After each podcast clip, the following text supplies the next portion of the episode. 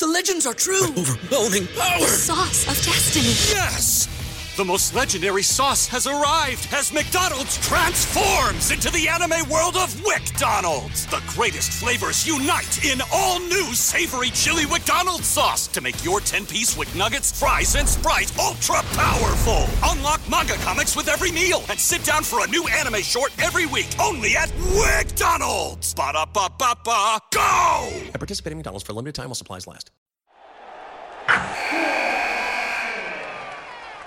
Wilson, you sent the game-winning email at the buzzer, avoiding a 4:55 meeting on everyone's calendar.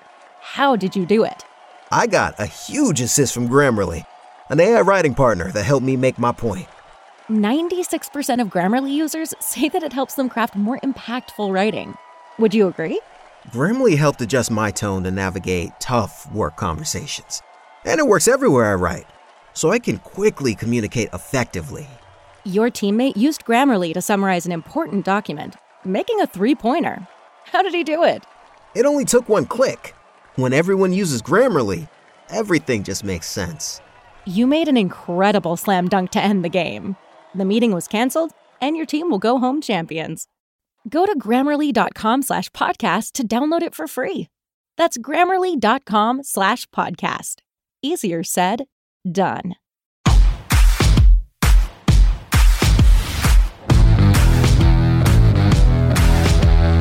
Welcome to The Dawgs Podcast with your hosts, Blake Rineker, Justin Charles, John Nye, and Josh All.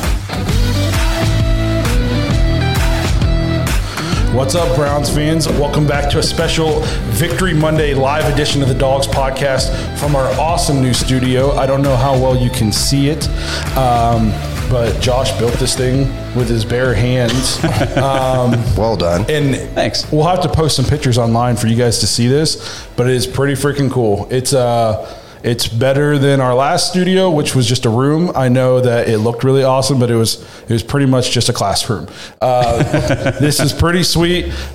So yeah, thank you, Josh, for building this for us. Thank you to we should probably give him a shout out. What, Simpson Salute Heating and Cooling for letting us use this area to do the show. So pretty exciting live coming in on a Victory Monday, talking about a big Browns win. And getting to do it from a brand new studio. So we're excited to have you guys all here. We're going to let this chat fill up. Remember, if you want to get voicemails on the show. Whose music's coming through? Head to JoinTheDawgs.com and hit... Or no, I'm sorry, guys. We're live. I don't know what was going on. There was music playing. There's music playing. Not even good technical music. Difficulties. I will say, new studio, every new setup, and everything's not finalized yet, obviously, if you could see the back of it. So...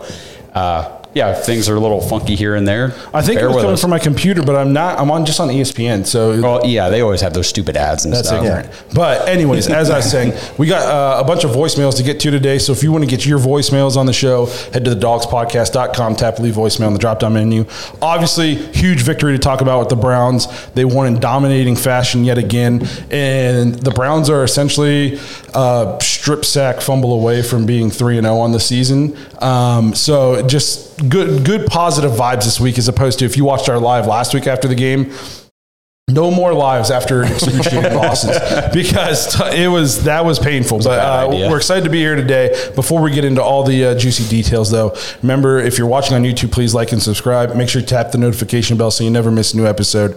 You can also find us on Instagram, Twitter, Facebook, and TikTok. If you prefer to just listen to the show, you can find us on Apple, Spotify, and Google, pretty much anywhere where you listen to a podcast. Lastly, if you're looking for more Dawgs content, head to jointhedawgs.com, become an official Dawg Pack member on the Patreon page. You get access to the private Discord, which is always a good time on game day.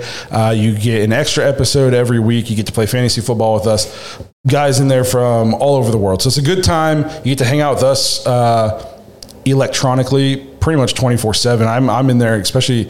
Hopefully nobody from work is watching, but if I get bored at work, I'll jump in there and answer a couple questions. So it's just a good time for everybody. So if you want to hang out with us more, you want to meet Browns fans from all over the world, you want a little bit of extra content, jointhedawgs.com, become an official Dawg Pack member. So as we're letting this thing fill up, and before we get into the game, into the voicemails, I think one thing we needed to talk about, we got really good news this week. even before the Browns played. Yeah. And it was somehow Nick Chubb only tore his MCL. I don't understand how it's possible. I think I posted on Twitter, I said, even Nick Chubb's knee ligaments are better than everybody else's. Yeah, I like that a lot. Because I don't understand how it happened. But now we're we all thought, I mean, I know I thought, like, there is a good chance we were never going to see him in a Browns uniform again. I didn't even know if we were going to see him play football again, to be honest. And now they're talking 6 month to 8 month recovery time, should make a full recovery. I mean, that's crazy. We couldn't have asked for better news. I mean, at least as far as what we saw after the game, I know how I felt.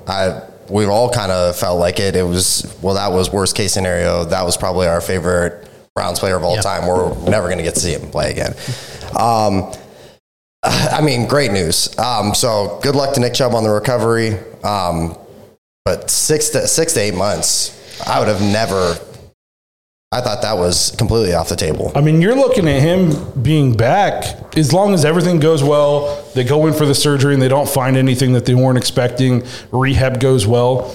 He's back before the offseason even begins. Right. I was actually listening to a sports doctor talk about this on a show today, and he was saying that when they go in to do the surgery, they'll evaluate also the ACL. Mm-hmm. And if there's some sort of partial tear, depending on how it looks or something with the bone and the other ligaments, they might go ahead and just do a complete repair on that. And even if they repair the entire ACL with the MCL, he said 9 months. That's incredible. And he should be ready to go. Wow. I mean, his injury was so gruesome, they wouldn't even show it on TV. Right. You know what I mean? Like, and... I watched it one time and was like, I never need to see that again. Right. Yeah. Like, I thought his career was 100% done. So, I mean, you couldn't have got better news, especially if you're the Browns, man, because that was deflating. You could tell last week against the Steelers, and obviously the Steelers have a really good defense, and they put pressure on people, and the offense wasn't exactly clicking. But he was running really well, and if he stays in that whole game, and we don't have to essentially abandon the run for a quarter and a half, and we don't get shell shocked by losing, the heart and soul of the team, I think that game probably goes a different way. And so to just get that news before the game, along with like the Kareem Hunt signing, bringing him back as a more like that was huge. Yep. Totally agree. Well, let's see if they make a rule change to protect MCLs in the future. The problem is, I think it was a bogus hit. But, man, you're telling guys they can't hit them here. You're telling guys, I mean, before you know it, it's like flag football. Yeah, yeah. I mean, I don't – trust me, I hate the Steelers, and I hate Minkah Fitzpatrick as much as the next person. But if you were watching that Monday night or that Sunday night game last night, he got called for a roughing the passer penalty late in that game, and it was awful.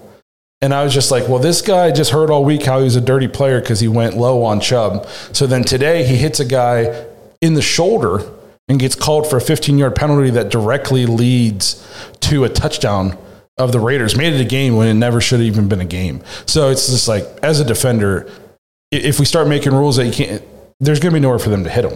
It's going to be like a strike zone in baseball. Be like, you got the belly to the knees, and that's it. Like, It's going to be impossible.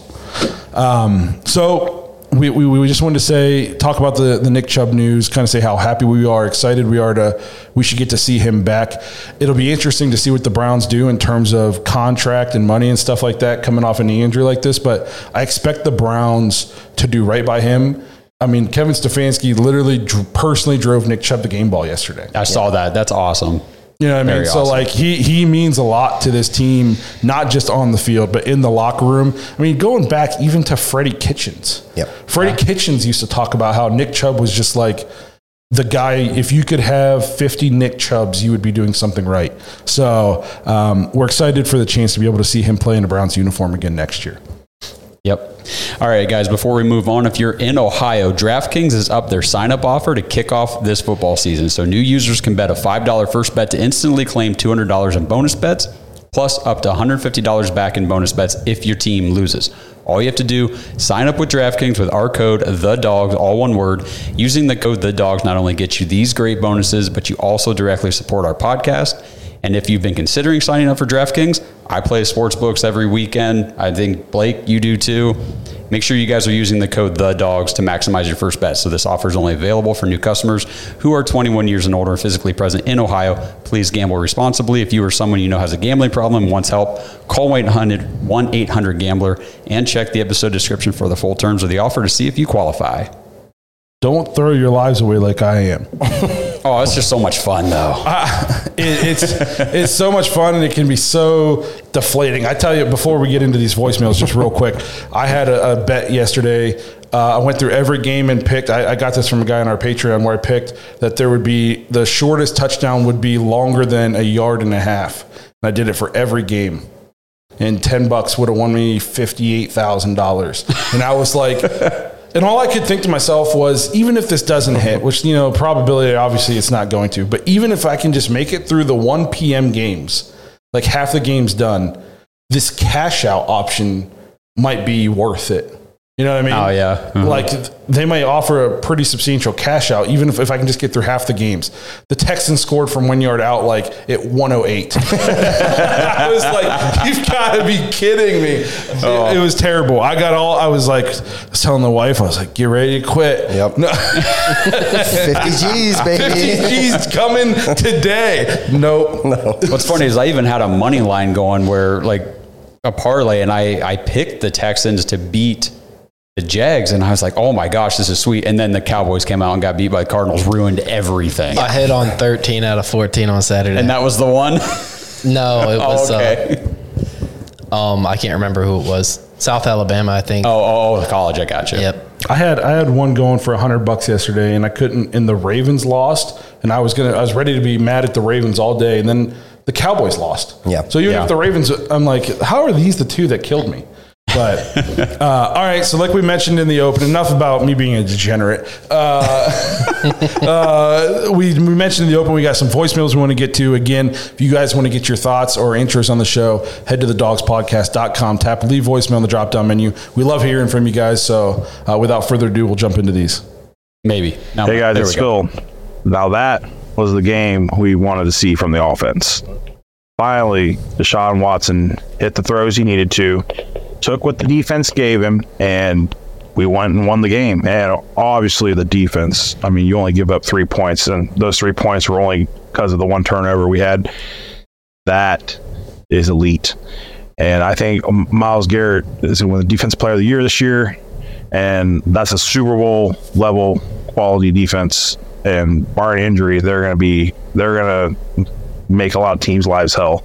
We just need to keep it going. I think the Ravens look very beatable now, especially they struggled against the Colts, and you could say Ravens got screwed over by the referees, but they lost the game, and NFL referees are trash. I mean, they either call in our game or the Amari Cooper is just terrible, but that's another topic.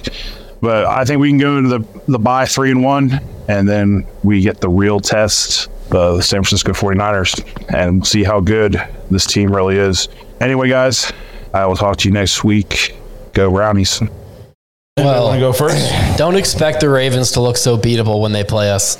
I'm just warning you now. They're going to come out and they're going to play really, really hard. So we can beat them. You're right. But I don't think they're going to put the same kind of content out there that they just did against the Colts. I think they're going to play really hard. I think they're going to be tough to beat. I was going to say, talking about the 49ers already is kind of like a Bengals attitude, and you saw what happened to them. Yeah, my thought process on this, and like we're going to do a Ravens preview, but he brought it up. I learned my lesson with having expectations and thinking we're going to win a game against a division opponent not named the Cincinnati Bengals last week. Right. If they weren't the Baltimore Ravens, and I saw how many people, they have nobody. They're completely depleted in terms of injuries. I'd pick us to win by 20+ again.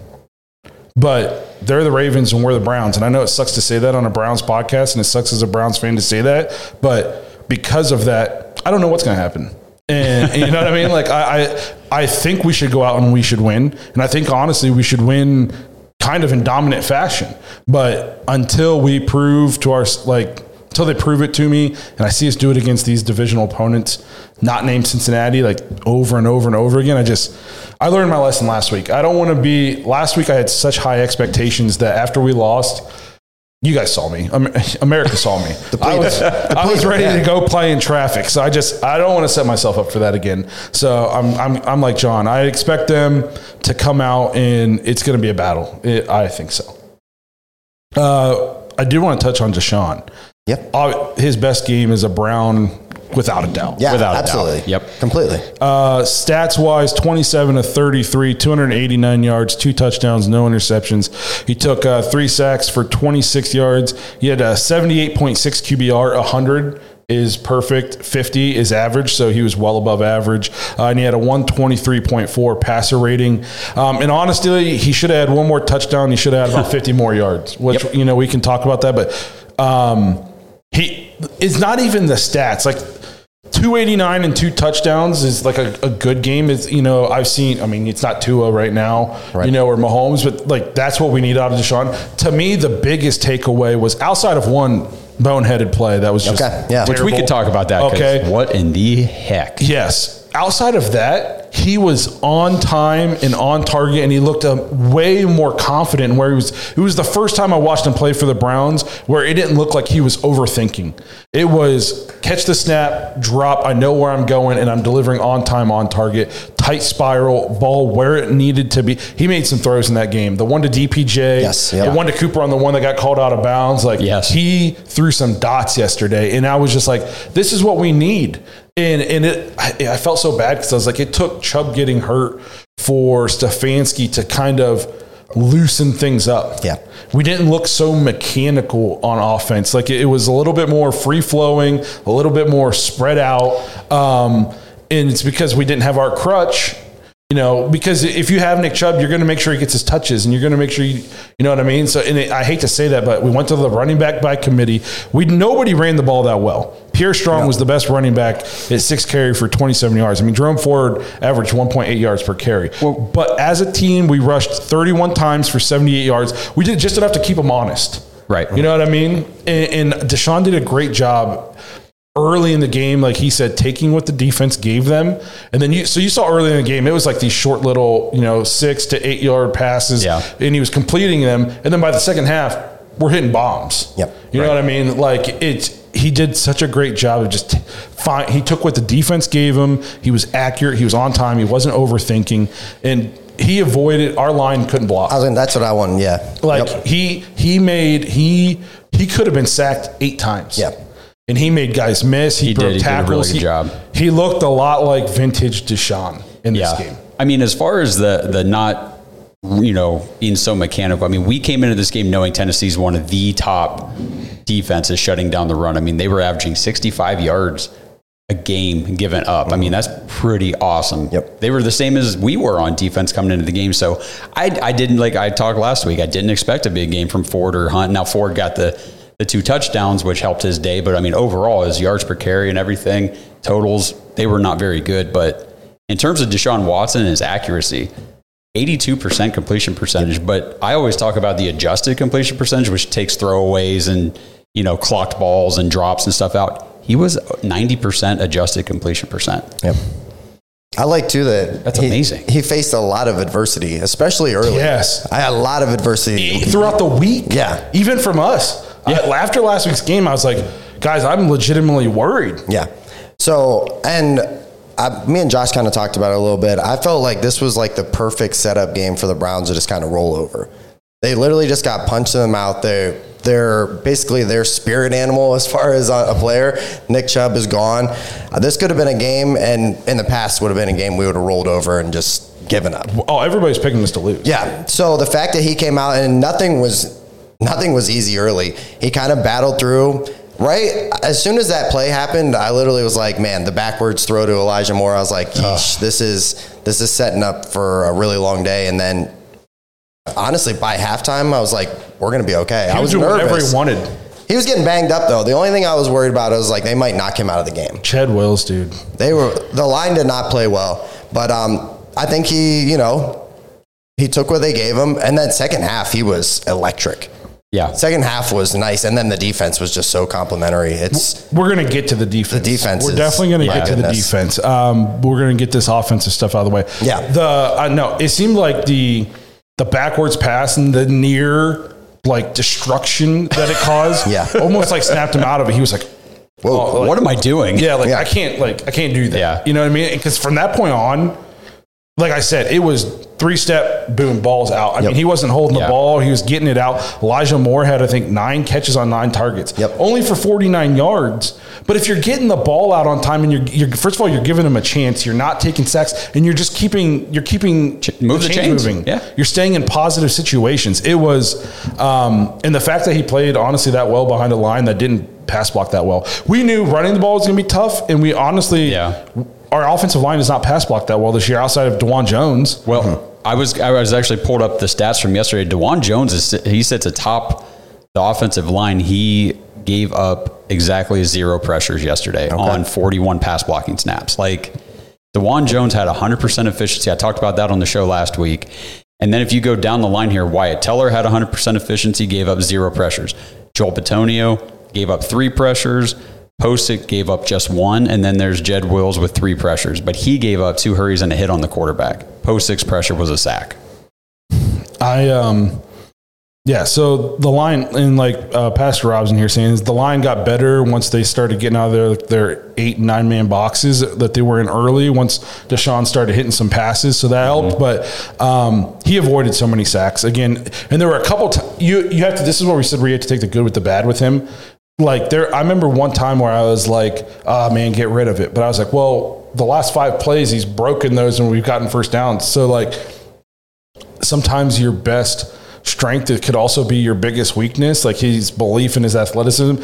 And we knew that when we traded for him. Like, occasionally he's going to take a sack that might not be great, but he's going to make up for it. I think even after the backwards pass or whatever, we went and got points because he settled down and started dotting it up. You know, so now I wanted to ask you guys about, while we're talking about the offense and some of that early stuff, and in the chat, you guys let us know what you think. Did you feel like Kevin Stefanski was trying to like over razzle dazzle in the beginning? Because there was that play, and then there was the play where Deshaun, he flips it to Moore, flips it to DPJ, flips it back to Watson. I'm like, stop flipping the ball, and then he ends up passing it out to Elijah Moore for like 2 yards. No, like he got like 10. Not on that play. Yeah, he did. What I'm thinking of, I thought he got 8 or 9. Yeah. Okay. Yeah, but... Well, there was another one then that I thought was, like, really stupid. I remember watching that play and thinking, like, that was awful and screaming at the TV, and then being like, what the hell? It still ended up being a decent... No, I don't... So here's my thing, is if anybody watched the Dolphins...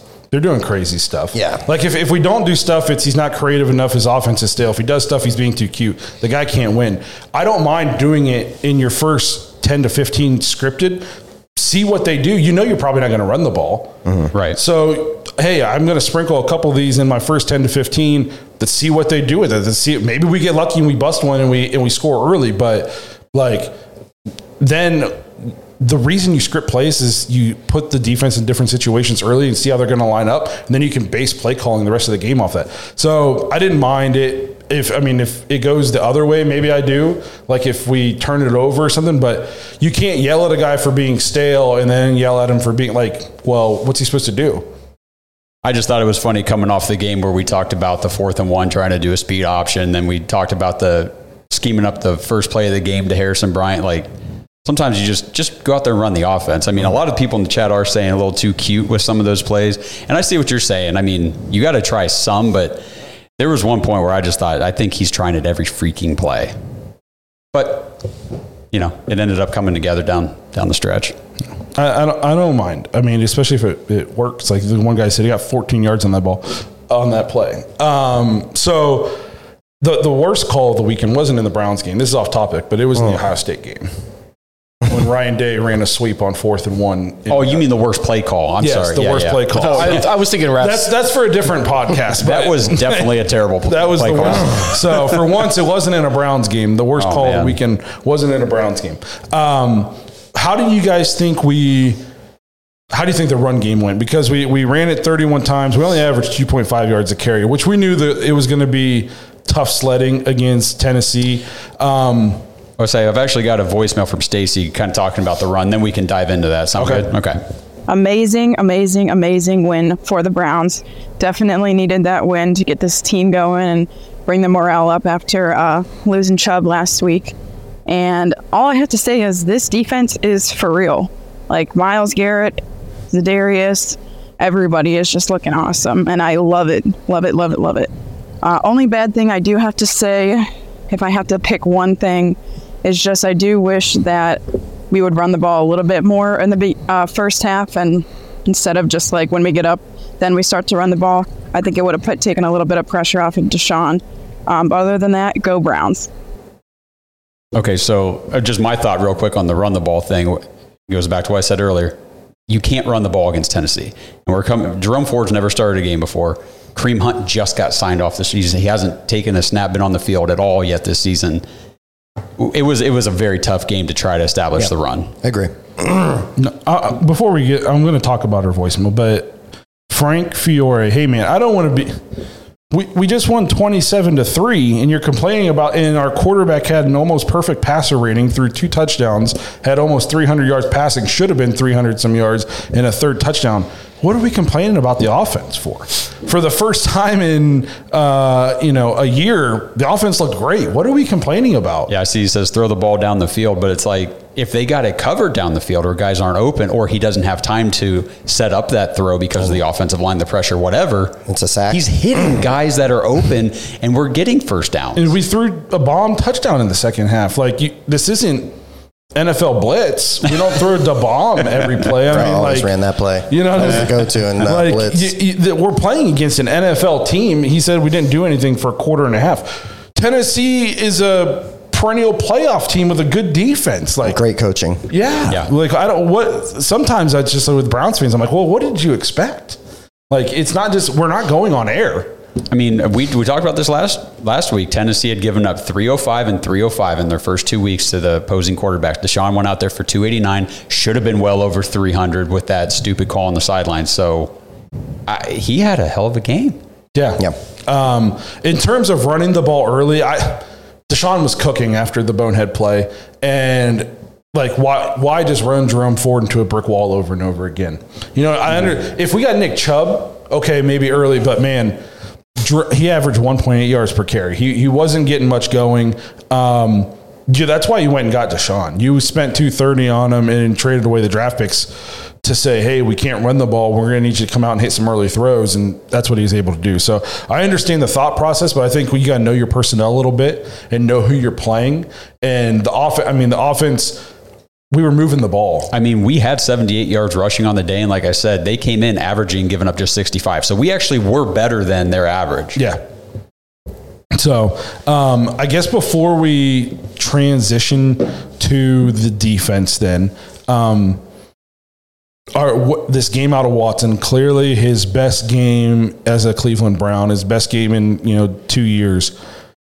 Where do you guys stand in terms of, are you calling him back? Like what? Because I feel like last weekend we all overreacted. You know what I mean? Like the Steelers will do. You know how we have the Bengals number? It almost feels like it doesn't matter how good the Browns are going to be. The Steelers are just going to come out and smack us for some reason. And like the Bengals go to back-to-back AFC Championship games, and they're 2-9 against us. Right? You know what I mean? Like some teams just got your number, and unfortunately, it's our rival that we hate in a division. Like it sucks, but I don't think like we're not that bad, so where do you guys stand on Deshaun? Like, do you feel confident going into next week he's back, or are you still nervous? Where do you guys stand? It's something to build on. I mean, it's a great game to build on. The thing that's interesting to me is Baltimore is very banged up, but they're still going to come and they're going to give their defense is going to give us a hell of a time. It's a divisional game.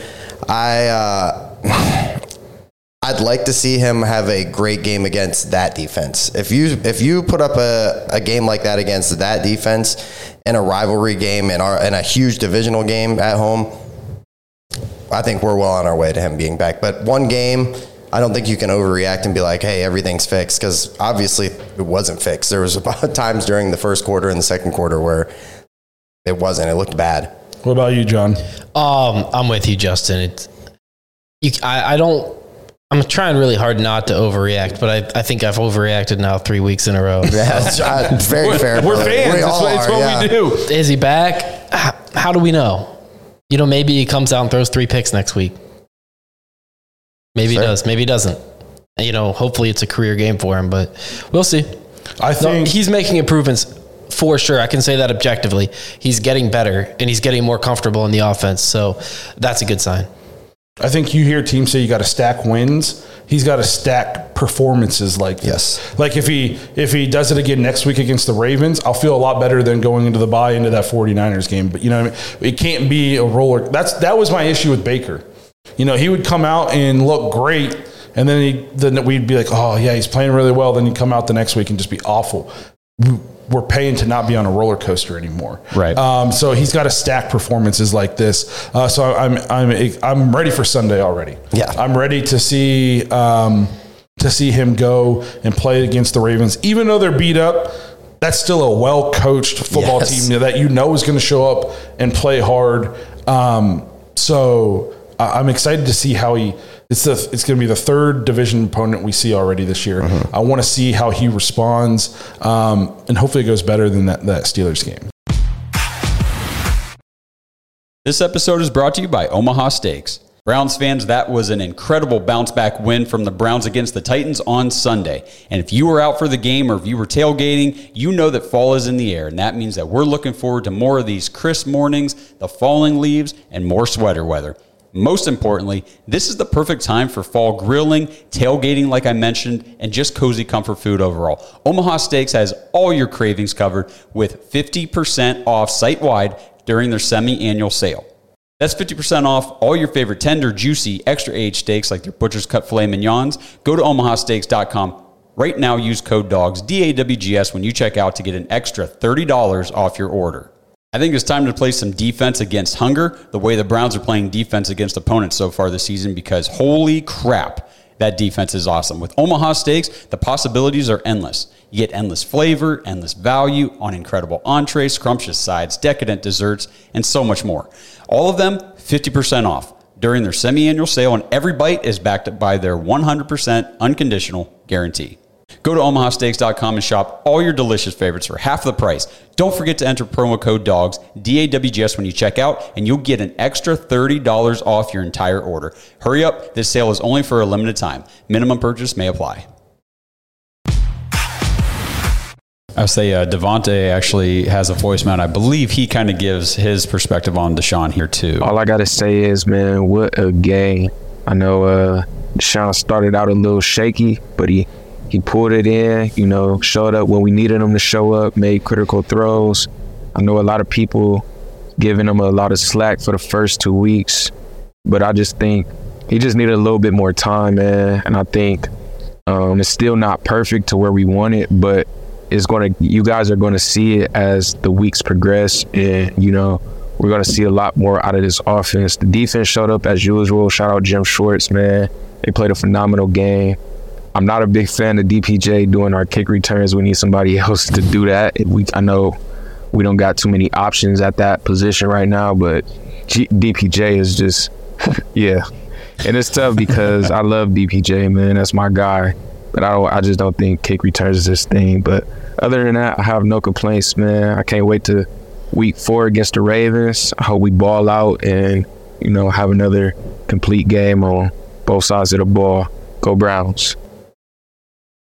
No, just like we've been saying, it was his best performance so far.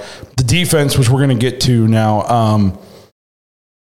My goodness, man, the defense is. This isn't hyperbole. Obviously, in my lifetime, there's been some good defenses. The Legion of Boom out in Seattle is crazy good. San Francisco's had really good defenses. I think it was the 2000 Ravens when they carried Trent Dilfer to a Super Bowl. Yep. That defense. But and as far as teams I watch consistently in the NFL, I've never seen a defense like this. Like what the numbers they are putting up, they're on a historic pace. Yeah. I've never. It's like watching a high school team play a middle school team at times. I've never seen anything like it. We don't miss tackles. We're aggressive. I mean, nobody can block our front. Mo Hurt. Mm-hmm. I mean, Mo Hurst is I was eating. So excited about Maurice Hurst coming in the season, and it's so good to see that validated on the field because he does the belly rub. He's eating. He's just eating it up out there. I'm almost speechless when I've never watched an NFL defense be this dumb. We gave up 94 yards of offense to a professional football team yesterday. That's unreal. The Titans and Tannehill in particular, they looked good on offense last week. Mm-hmm. Yeah. Tannehill was almost perfect. He had, I think, 3 passing touchdowns or 2 and a rushing touchdown last week.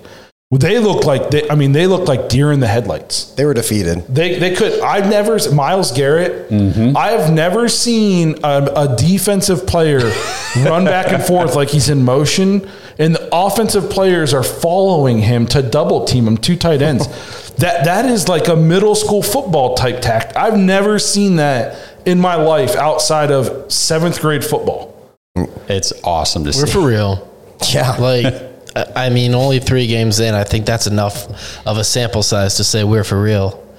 We were talking about this earlier. Our offense through 3 games has given up more touchdowns than our defense. I was talking with Justin about that. I said through the first 3 games, our defense is averaging just 5 earned points a game given up to the opponent, and our offense is averaging 5.67 points given to the opponent. So our offense is actually outscoring our opponents against us. It's crazy. Yes. Against us. It's stupid. To put things in perspective, the Saints yesterday blew a 17-point fourth quarter lead. Their defensive coordinator is Joe Woods. Okay. Sounds about right. The Browns defense has only given up 18 points this season. Yes. 18 points this season. They have only given up. Well, and that's if you count in the 3 from yesterday, which honestly, I don't know if the Titans would have ever even gotten close enough to kick a field goal if it hadn't been for that fumble. I don't think so. Do you realize maybe my favorite stat of the game from yesterday is the Titans had 1 scoring drive. And on that 1 scoring drive, they had negative 9 yards of offense. Okay, yeah, because that's where we fumbled the ball. Yes, they fumbled. And they ran 1 play. And we still have only had 1 play ran inside our red zone the whole season. We fumbled. And it's not because of our defense. Yep, we fumbled it at the 9, and they recovered it at the 19. Ran 1 play, lost yards outside of the red zone, and never got back in the rest of the game. That's awesome. I think my favorite thing the defense did yesterday was not let them kick a field goal. His time expired because he couldn't even throw the ball away. He didn't even have time to throw the ball out of bounds. Myles, he sacked the tackle and the quarterback. It was unbelievable. Through 3 games, the Browns have only given up 491 yards of offense. To put that in perspective, the all-time best start through 3 games is 430. George Pickens had 72 on a busted coverage. Yeah. I think that's the only way you score on this team right now is on a busted play. It's like a busted play. And I've heard some people say we haven't played an elite offense yet. Well, first of all, I know we played the Bengals in a rainstorm and their offense hasn't been clicking on all cylinders yet, and Burrow's a little beat up. They still put up 20-some on the Ravens the very next week. Yep. And they're elite whenever it's convenient for you. Yes. Right. Yes. When it fits the narrative. Okay. That's a team with Jamar Chase and T. Higgins and Joe Burrow and Joe Mixon. So Ryan Tannehill, the Steelers, their offense, I think, is cheeks. They just put on a clinic last night. And I know the Raiders aren't very good, but they're still an NFL team with Max Crosby. Okay, and the Titans looked good last week in their game against the Chargers, I think it was. Mm-hmm. They put up 20-plus. I'm looking it up right now. Okay. So don't tell me that we haven't – they put up 27 last week. Uh-huh. Here's what I like. So we are 35 minutes into this recap game of the Browns versus the Titans, and there's a name we haven't mentioned one time yet, and that is Derrick Henry. Yeah.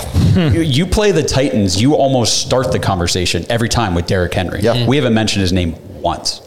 There wasn't much to mention. Nope. I started in fantasy, and I knew I shouldn't have, but I felt like you had to do it. They completely took him out of the game. What was he, 11 for 20? It wasn't worth it. Yeah, I had 2 points. They said, again, Tajay Spears played more snaps than him. And it's because, like I talked about last week, that he would be their little screen pass dump off back because he's got more speed. That's the only way you can beat us is try to get a mismatch on our linebackers with a back like that, not with Derrick Henry. We made their best player a legitimate non-factor. Yes. Yes, and in years last year, he would have had 250 yards easy on our defense. There was a play they ran a handoff to Derrick Henry and Myles. It was like he hit stick him. Yes. I'm like, that's Derrick Henry. Yep. And he just pummeled him. As soon as he took Myles is playing. I know, like, some Browns fans were talking how TJ had the strip sack last week and Myles didn't do anything. Guys, Myles has been playing out of his mind this year. Yeah. TJ had the fumble recovery. Yes. It wasn't a strip sack. No, in some of our games, there's almost no time for him to get to the quarterback because the dude is scared crapless and they're just hut and just chucking it. That's exactly what's been happening. They snap, throw. That's what three quarterbacks in a row now you've seen do. It's part of the reason why we haven't forced many turnovers yet. The defense has been so dominating that teams are legitimately don't have time to hand it off. They don't have time to do anything. They're just catching the snap and either getting hit and he has to throw it away, or they're handing it off and he's getting pummeled right away. Yep. There is no opportunity for turnovers, right? Correct. I mean, half the balls the quarterbacks have thrown against us are off target because they're running for their lives. I mean, the turnovers will come eventually because they just will, but. You can't fault the Browns defense for not forcing turnovers right now. There's just they've been too dominant to force turnovers, which sounds stupid, but tell me where there was any turnovers they should have forced. If you guys know the answer for sure, tell me, but I'm pretty sure that we've only given up 9 first downs so far this season in 3 games. I thought it was 13, but 13, maybe 13 or 18. I thought it was higher than that, but still. But I mean, you could get that in a game. Yeah, well, last week we had 20. Yeah. We had 20. I mean, it's unreal. DQ brought up a guy that I think needs brought up. JOK, just patrolling just the line of scrimmage and just making elite tackling and just being surefire. I told him, I said, man, Grant Delpit was that guy for like 2 weeks. I was like, holy crap, he's everywhere. I felt like JOK was that yesterday. Yeah. JOK was just everywhere. Every time we needed a play or a tackle, he was there. He was involved. Just... Everybody said the linebacker position was a hole for the Browns. I don't think so. Chill. I don't think so. Wait till we get some defensive line play. Wait till Jim Schwartz gets with these guys. The linebackers, Anthony Walker's, everybody's playing. Yes. There isn't a guy on this defense that isn't playing. Anthony Walker could have had a pick 6 yesterday. Yeah. I'll tell you, you know who's really showing out, too, for the defense? Like, and he caught a lot of flack last year. Denzel Ward is balling out. Yes, he is. Yep. He is balling, and we were worried because he got the concussion. We were like, man, what's going to happen? He's dominating. It sucks because there's so many elite performances that are on the defense that guys like that are getting covered up, guys that have made tons of plays throughout the game.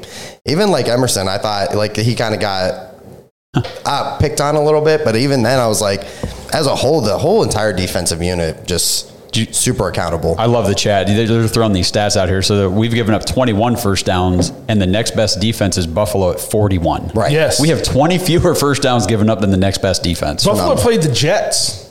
Yeah, with Zach Wilson. With Zach Wilson. You know what I mean? And lost.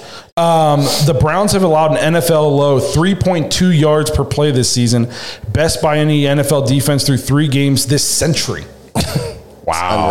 Unreal. The per-play dominance has helped Cleveland force 3-and-outs on 61.5% of the opposition's drive. Also best by any defense through 3 games since the year 2000. Wow. The Browns' defense through 3 games, 18 total points allowed, 335 net passing yards, 111 per game, 156 net rushing yards, 51 per game, and only 526 total yards, 175.33. Those must be net. So after like the other stat was 490, I think it was. We're the 1st ranked defense in yardage, 9th ranked offense in yardage. So we have a top 10. We have the number 1 defense and technically a top 10 offense in yardage in terms right now. And that's in that rain game. Yep, we're the 1st ranked scoring defense, the 12th ranked scoring offense. I think we're set number 17 in points, so top 10 in yards and middle of the road in points. With our defense, that'll win you most games. Yeah. And the offense is going to get going. I firmly believe that. The Browns' defense is 1st in efficiency, special teams is 3rd, offense is 23rd, so obviously still room to work there.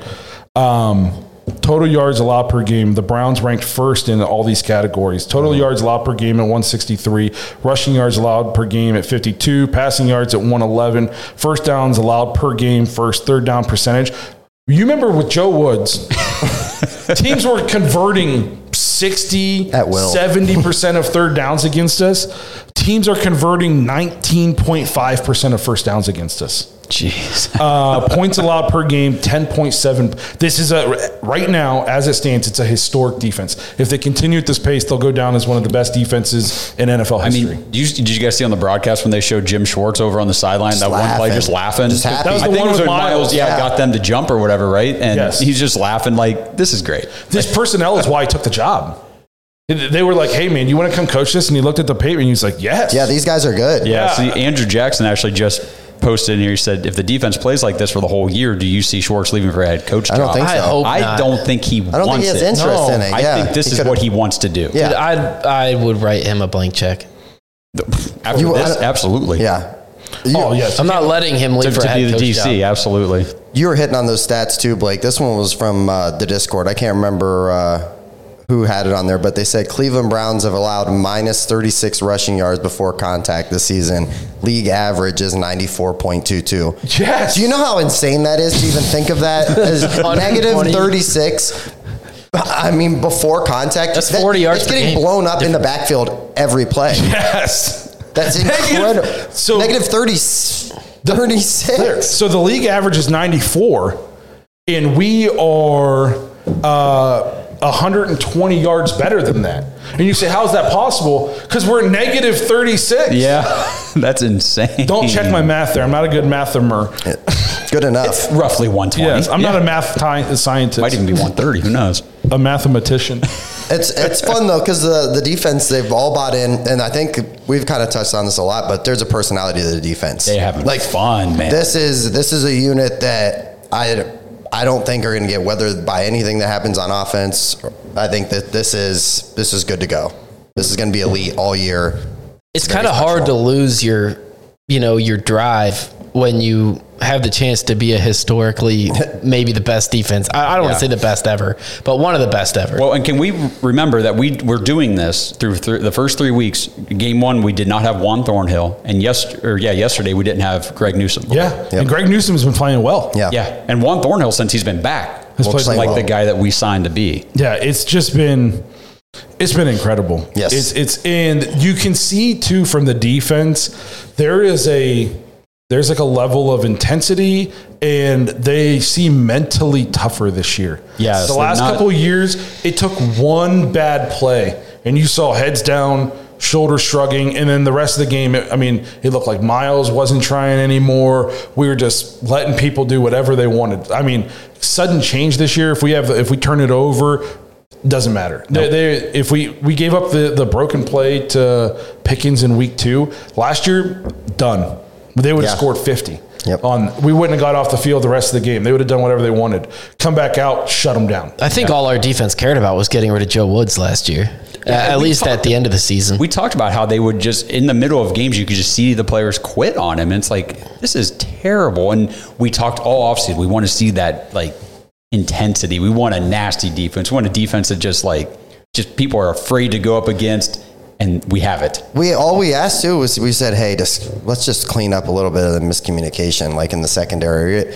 There's been none of that. There's been no miscommunication. Mm-hmm. Everybody's on the same page. It's incredible. So somebody in the Patreon sent this last night. The Titans had 63% of their total yardage yesterday. On 2 plays. Yeah. The 2 Hopkins catches? It was the Hopkins, and I think the other guy's name is Moore. Oh, Moore. Yeah. Chris Moore. That big Chris Moore play. Yep. Yeah. That was Hopkins is going to get his. You know? That was it. So before that drive, going into the drive right before the half, Tannehill had 27 yards passing.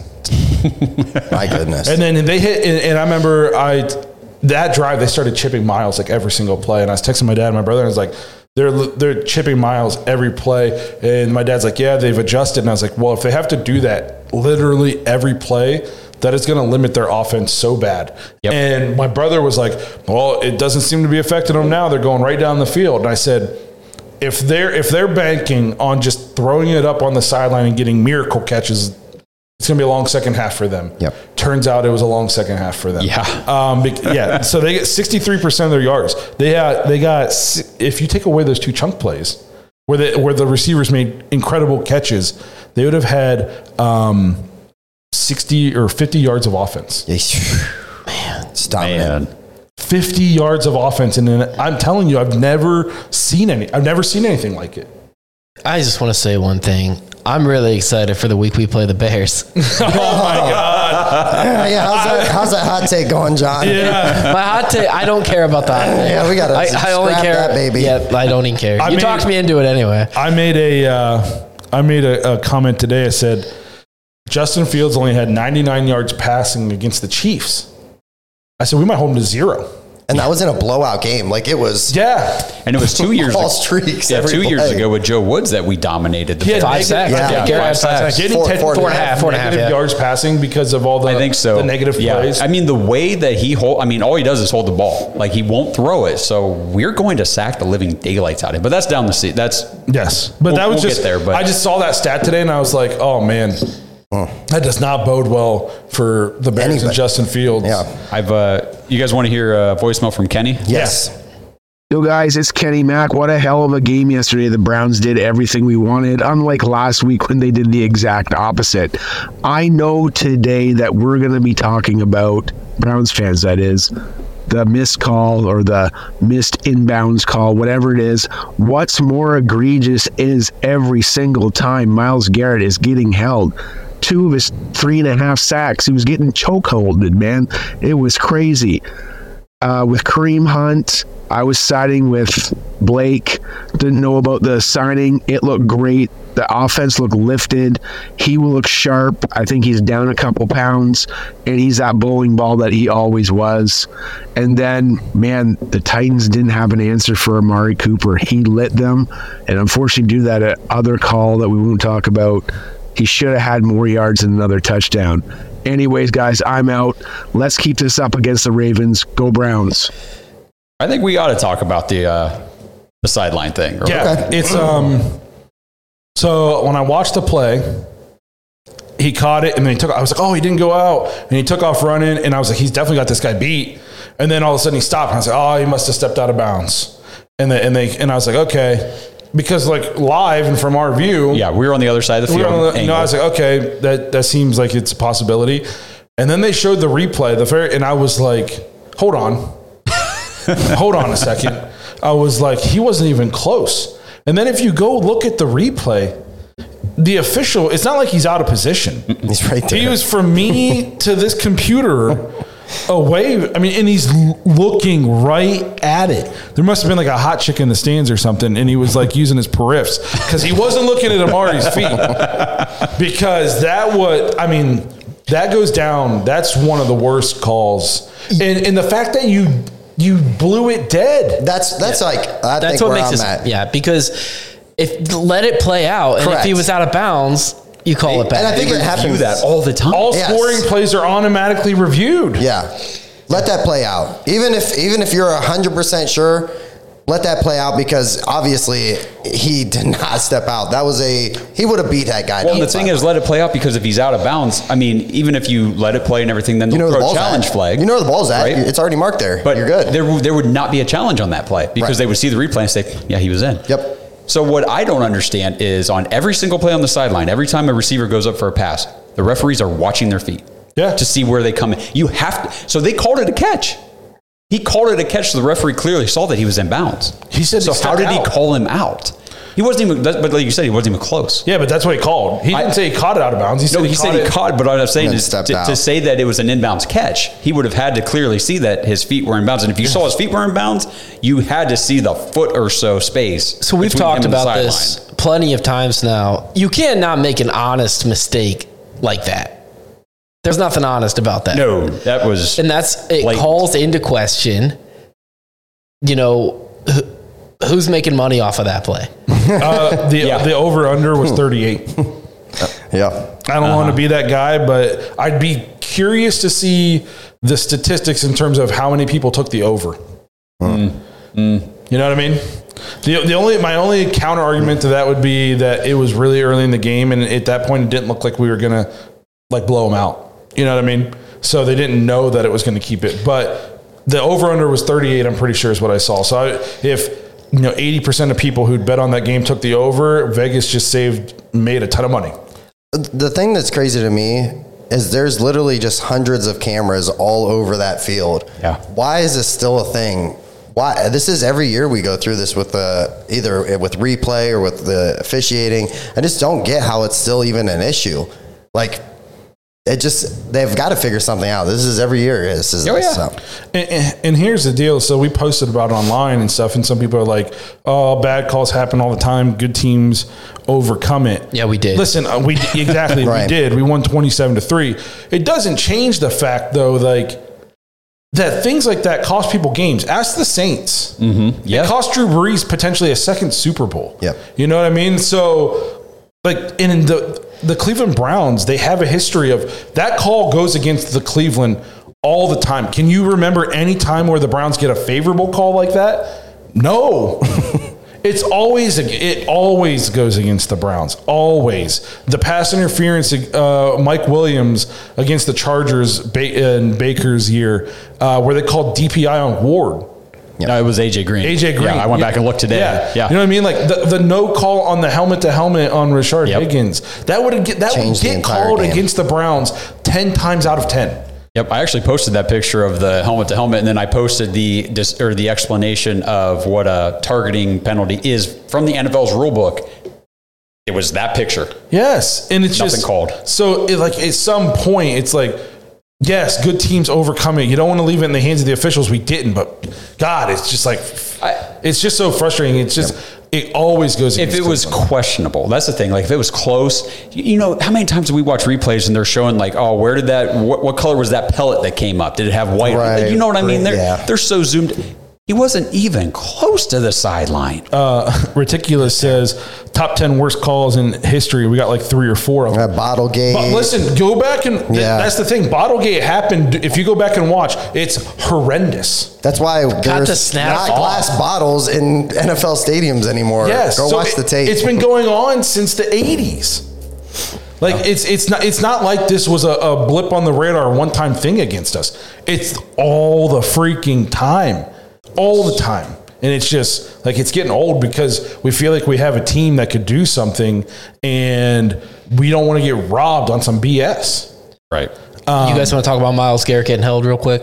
Go ahead. Sure. I'm very undecided on this, but I have kind of an unpopular opinion. When LeBron James played in Cleveland, I used to say he's getting fouled all the time and they're just not calling it. A game would have been like 5 hours long. With Myles... And there are so many Nick Bosa and TJ Watt, Michael Parsons.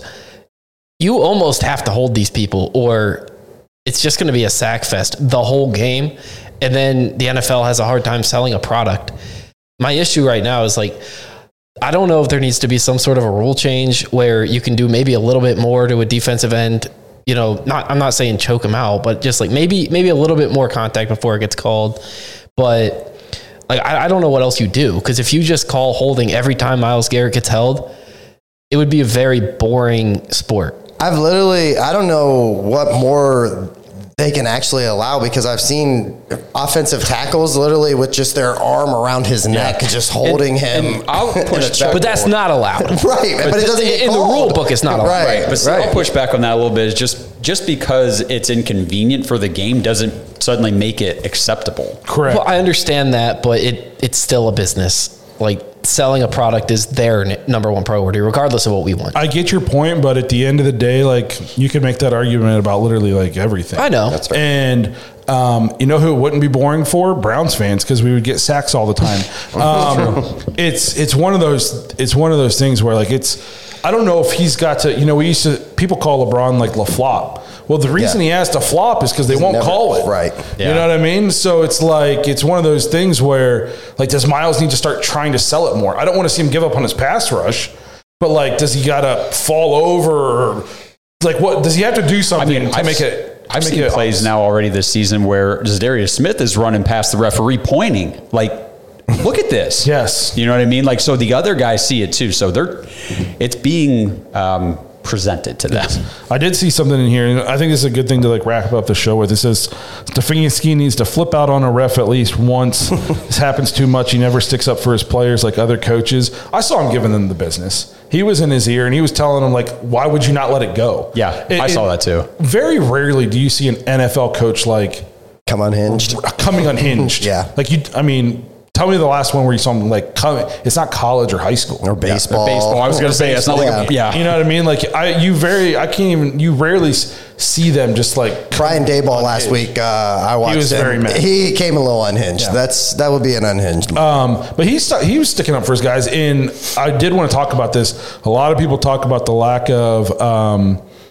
emotion from Stefanski, and I actually talked about this, how like I want to know how he's going to galvanize the locker room and stuff like that. Did you see him and Deshaun after the touchdown to Amari, like the chest bump, and Stefanski's like hitting him in the chest? It's the most emotion I've ever seen out of Stefanski. Yeah. It's good to see. That is good, very good to see. So no, I think like obviously we don't want Nick Chubb to get hurt, but just he got hurt, and we heard all week about how we were the same old Browns, and the Browns were stupid for giving Deshaun the contract, and we were just going to be a dumpster fire forever. And instead of like folding, this is the first time in recent memory for me that the Browns rallied around that. Yep. And even the coaching staff, like even Stefanski was pumped to be like, F you. You know what I mean? This is not the same old Browns. I mean, even if it's just the defensive side of the ball, this is not just a good defense or one of the top in the league. This is on pace to be a historical defense, like we've said. It's so much fun to watch. Yep. And so you saw emotion out of Kevin. I mean, it's been, I don't want to overreact to 1 week win, just like I shouldn't have overreacted last week, but I mean, I was in a rough place. And we talked about it. Nobody in the NFL is going 17-0. Yep. So, I mean, we're going to lose a game here and there. And, you know, hopefully the Steelers game was just a here and there. Yep. Sunday can't get here soon enough. Do they flex our game? I don't know. It's a home game, and it's going to be very chippy. And it's going to be chippy. It's going to be a chippy. Winner's probably going to be – well, I don't know who the Steelers play next week. But I do not know. I can look, though, real quick. There's a good chance winner will be at least tied for first place in the division. Right. They'll be 3-1, really looking good heading into, like, the second quarter of the season. Yeah. I expect it to be an intense game. And right now, I think lined up for Sunday night, it's – Chiefs and Jets, and nobody wants to watch it. Watch that. Actually, if just before we wrap this show up, and just to, I know we're going to do a Ravens preview, but I did want to play Andrew Jackson's voicemail. He talks about the Ravens real quick. Okay. What's up, Browns fans? This is Andrew Jackson here.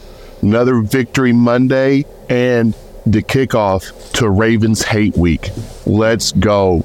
I hate Baltimore more than I hate anything else, and I'm sure you're going to have these goobers in the comments talking about Lamar this and how great the Ravens are. They couldn't even get past Gardner Minshew. I'm not worried about them. Our defense looks elite. Let's go, guys. Andrew, we love you, man. I hate Michigan more, personally. If we're keeping it separate between like high schools and colleges and pros, there's no team I hate more than the Ravens. That's close. In the NFL, yeah. And I despise the Ravens. And I really think they're beat up. Again, Lamar's legs will be the difference. He's completing a crazy high amount percentage of his passes, but it's for nothing.